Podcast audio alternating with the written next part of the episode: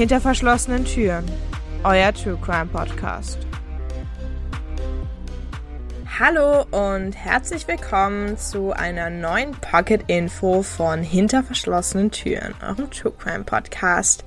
Ich bin Emily und ich bin wieder alleine. Ich freue mich, dass ihr schon wieder eingeschaltet habt. Es ist ja jetzt nunmehr wenn auch nicht die vierte reguläre Folge, zumindest die vierte Folge, die wir rausgebracht haben. Und ihr seid immer noch dabei, da freue ich mich sehr drüber. Äh, genau, heute gibt es wieder eine Pocket-Info.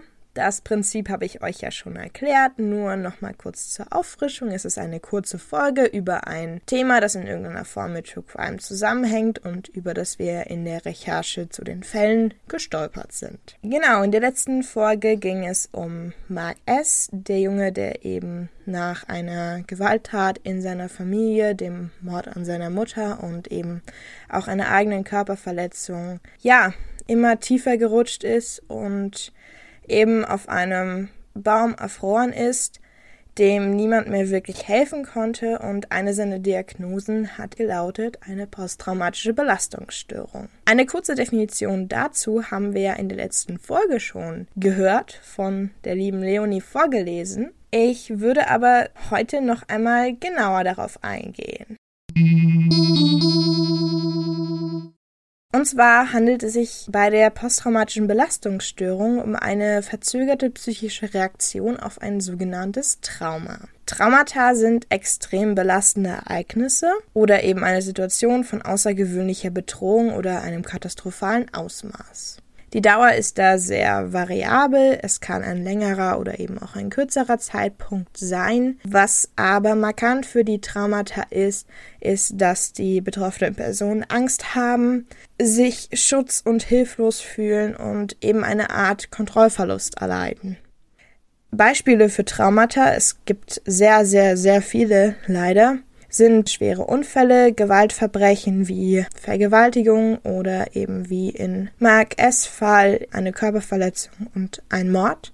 Naturkatastrophen oder eben auch Kriegshandlungen. Viele Soldaten kommen mit einer posttraumatischen Belastungsstörung aus dem Krieg zurück. Die posttraumatische Belastungsstörung betrifft nicht nur Personen, die eben verletzt wurden, oder denen etwas Schlimmes passiert ist, sondern es kann sich auch ausweiten auf beispielsweise Zeugen von Unfällen oder Gewaltverbrechen oder auch der Verlust eines geliebten Menschen kann ebenfalls als Trauma gewertet werden und dementsprechend auch zu einer posttraumatischen Belastungsstörung werden. Wenn es sich eben um quasi außenstehende Personen handelt, redet man von einer sekundären Belastung.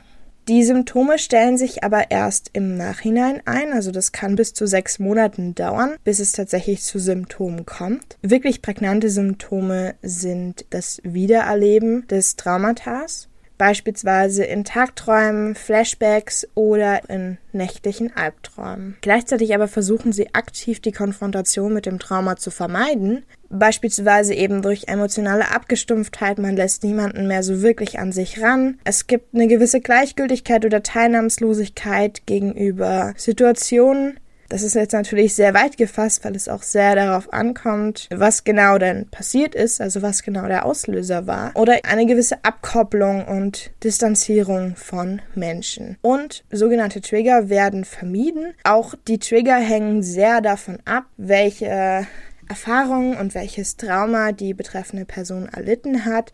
Das können Orte sein, das können gewisse Personen sein, es können Situationen sein, wie man fährt nicht mehr gerne im Regen Auto, wenn man einen Autounfall hatte. Oder weil Gerüche und Geschmäcker sehr mit der Erinnerung verbunden sind, sind es auch sehr ausschlaggebende Trigger. Genau, eben auch eines der Symptome ist, dass die Betroffenen Teile der Erinnerung an das traumatische Erlebnis verloren haben, sich also nur noch an Fragmente erinnern können, die sich dann aber auch immer wieder wiederholen. Was ebenfalls dazu kommt, ist eine sogenannte vegetative Übererregbarkeit. Die kann sich in Form von Schlafstörungen, Reizbarkeit, Konzentrationsschwierigkeiten, erhöhter Wachsamkeit oder eben auch ausgeprägter Schreckhaftigkeit manifestieren. Was auch sehr häufig passiert, sind psychische oder eben auch psychosomatische Begleiterkrankungen. Die häufigsten sind Depressionen oder Angststörungen oder eben auch Suchterkrankungen. Es gibt aber auch dissoziative Störungen, chronische Schmerzen, Essstörungen wie Anorexie, Bulimie oder eben Binge-Eating oder in sehr seltenen Fällen Psychosen. Das sind so die typischen Symptome für Erwachsene. Kinder, die an einer posttraumatischen Belastungsstörung leiden, entwickeln oder können eben auch diese Symptome entwickeln. Kinder gehen auch sehr anders mit diesem Trauma um. Anstatt die Erinnerungen zu vermeiden, wie die meisten Erwachsenen es tun, spielen Kinder das Erlebte immer und immer wieder quasi zwanghaft durch. Eben etwa in Form, dass sie Bilder darüber malen, dass sie es mit im Spiel mit anderen Kindern oder auch Erwachsenen nachahmen, um ebenso damit umgehen zu können.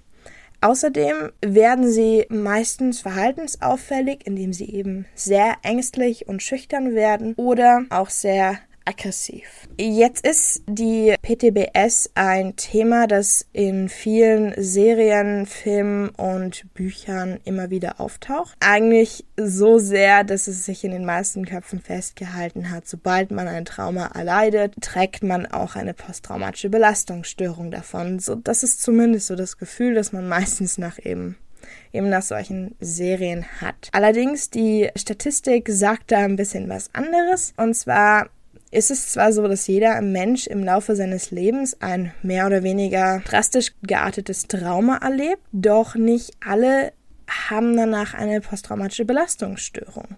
Die genaue Wahrscheinlichkeit für die oder den Einzelnen bis zu ihrem Lebensende zu erkranken liegt bei insgesamt 8%. Von den Betroffenen eines Traumas sind es ungefähr 10%, die an einer posttraumatischen Belastungsstörung leiden und besonders nach von Menschen herbeigeführten Traumata, wie es zum Beispiel bei Gewaltverbrechen, Vergewaltigungen oder Kriegshandlungen ist, trägt etwa ein Drittel der Betroffenen eine PTSB davon. Wenn es eben um Krankheiten oder Naturkatastrophen oder Unfälle gibt, sind die Zahlen deutlich niedriger. Jetzt bleibt eigentlich nur die Frage, wie kann man das Ganze denn eigentlich behandeln? Medikamente gibt es relativ wenig dagegen, weil der neurobiologische Prozess im Gehirn noch nicht ausreichend erforscht ist. Natürlich gibt es trotzdem in gewissen Fällen eine medikamentöse Behandlung, allerdings nicht gegen die posttraumatische Belastungsstörung, sondern eben zur Lindern von Begleitsymptomen, beispielsweise Schlafstörungen oder Depressionen. Was aber sehr häufig gemacht wird, beziehungsweise was eben der zentrale Schritt einer Behandlung ist, ist die sogenannte Traumatherapie. Das ist ein spezieller Zweig der Psychotherapie, der eine gezielte Auseinandersetzung mit dem Erlebten zum Fokus hat. Es gibt hier auch zwei Varianten. Einmal die kognitive Verhaltenstherapie, eigentlich der Standard in der Traumabehandlung oder eine psychodynamische Therapie. In der Verhaltenstherapie wird sich darauf konzentriert, dass Gefühle und Gedanken neu bewertet werden und dass man lernt, mit der eigenen Erkrankung umzugehen und mit dem Trauma umzugehen. Und die letztere visiert eben Beziehungen und Erfahrungen an. Aber was macht man eigentlich als Angehöriger, wenn ein geliebter Mensch in einer posttraumatischen Belastungsstörung leidet? Das ist tatsächlich häufig sehr schwierig, weil die Betroffenen sich zurückziehen, soziale Kontakte meiden und dadurch bröckeln eben auch die meisten Beziehungen. Allerdings ist es genau dann umso wichtiger, tatsächlich Kontakt zu halten und immer wieder Unterstützung anzubieten, es natürlich nicht zu übertreiben, sich nicht aufzudrängen, aber eben da zu sein, wenn was ist und seinen geliebten Menschen da durchbegleitet, auch wenn es hart ist. Aber für denjenigen oder diejenige ist es deutlich härter, wenn man sie einfach im Regen stehen lässt. Aber auch eine gute juristische Unterstützung vor allem in Fällen von Gewaltverbrechen oder Unfällen ist sehr wichtig. Da ist es nämlich so, dass sich die Prozesse teilweise über Jahre ziehen und durch die Anhörungen und Aussagen kann es eben immer wieder zu einer Retraumatisierung kommen, besonders eben im Fall von Vergewaltigungen.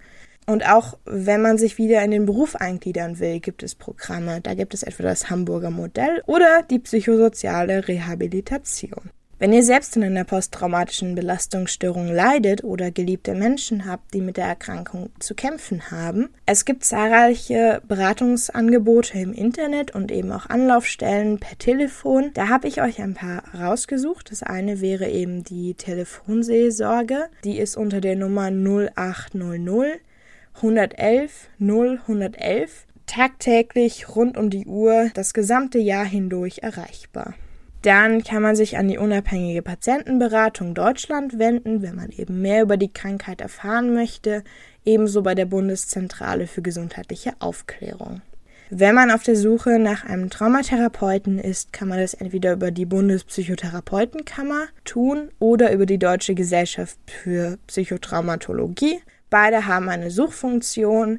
Wenn es ein spezifisches Trauma ist, besonders im Sinne der häuslichen Gewalt, kann man sich an das Hilfetelefon Gewalt gegen Frauen wenden. Die sind erreichbar unter der 0800 0 116 016. Ebenfalls rund um die Uhr jeden Tag im Jahr zu erreichen. Es wird Beratung in 17 Fremdsprachen angeboten. Im Bedarfsfall wird man ein Unterstützungsangebot in der Nähe weitergeleitet. Es ist aber auch zu 100% anonym, man wird nicht nach dem Namen gefragt. Bitte, wenn ihr was auf dem Herzen habt, ruft an. Dann gibt es das Hilfeportal Sexueller Missbrauch, ebenfalls von der Bundesregierung, und den Arbeitskreis der Opferhilfen. Wenn man eben selbst Opfer geworden ist und Unterstützung vielleicht auch durch Gleichgesinnte sucht, man kann sich auch regional umschauen, ob es vielleicht Selbsthilfegruppen gibt oder ähnliches. Wir haben euch alle Links auch nochmal in der Beschreibung verlinkt. Ihr findet sie auch auf Instagram und schaut auch mal auf unserem Blog vorbei. Das war's für heute mit einem eher nicht so fröhlichen Thema. Ich hoffe, ich habe euch trotzdem was Neues berichten können. Es hat euch irgendwie weitergeholfen. Und damit möchte ich mich jetzt auch eigentlich verabschieden. Es freut mich, dass ihr zugehört habt. Nächste Woche geht's weiter, wieder mit einem regulären Fall und ich freue mich drauf. Bis dann. Tschüss.